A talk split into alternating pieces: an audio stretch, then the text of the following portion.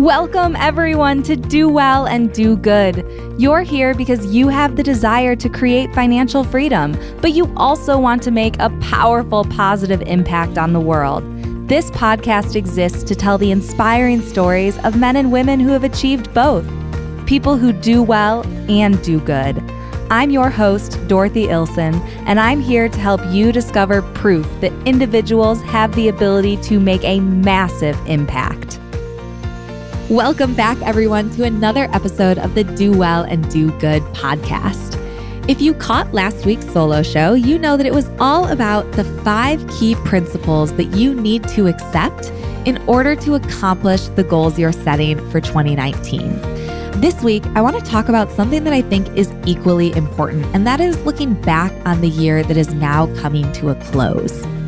If you did do any sort of goal setting last year, you definitely do want to look back on those goals and take stock of which ones you stuck to and which ones you fell short on. But as you do this, I want to caution you about a trap that you really want to avoid, one that I fell squarely into as I went through this exercise for myself in the last couple of weeks. See, I was talking to a coach of mine about one of the goals I set out to achieve in 2018. This was a massive stretch goal for my digital agency. I was aiming to more than double my monthly revenue from where I had started the year. Yes, this was an aggressive goal, but I fell very far short. To be honest with you, as I looked back on, you know, all the journaling that I'd done at the beginning of the year, how confident I was in my ability to do this and then seeing how far I came from actually making it happen, I felt like a failure. I was sitting here in the middle of this pity party telling my coach about it. And he said, you know, okay, you didn't accomplish that goal. What did you accomplish this year? So I spent some time journaling on that question. And what I finally recognized was that I was judging my entire year based on one singular metric.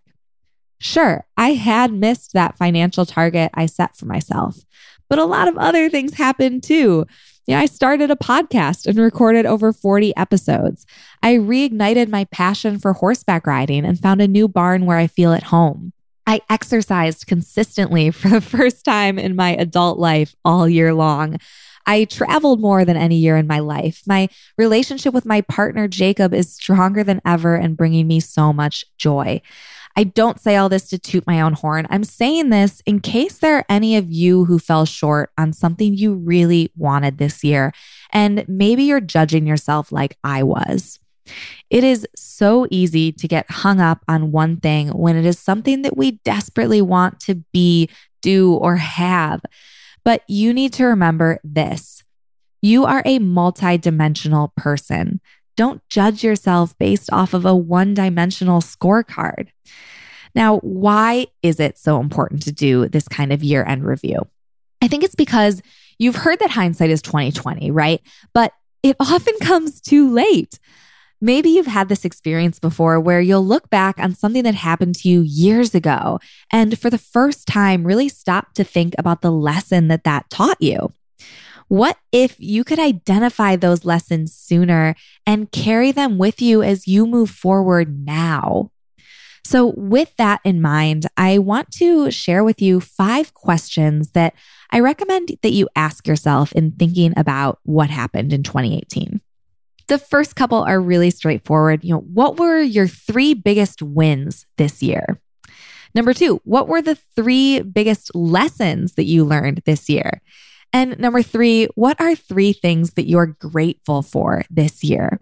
I truly believe, as you've heard on this show before, you've heard many guests talking about it, that focusing on what you're grateful for is the most powerful way to bring more good into your life.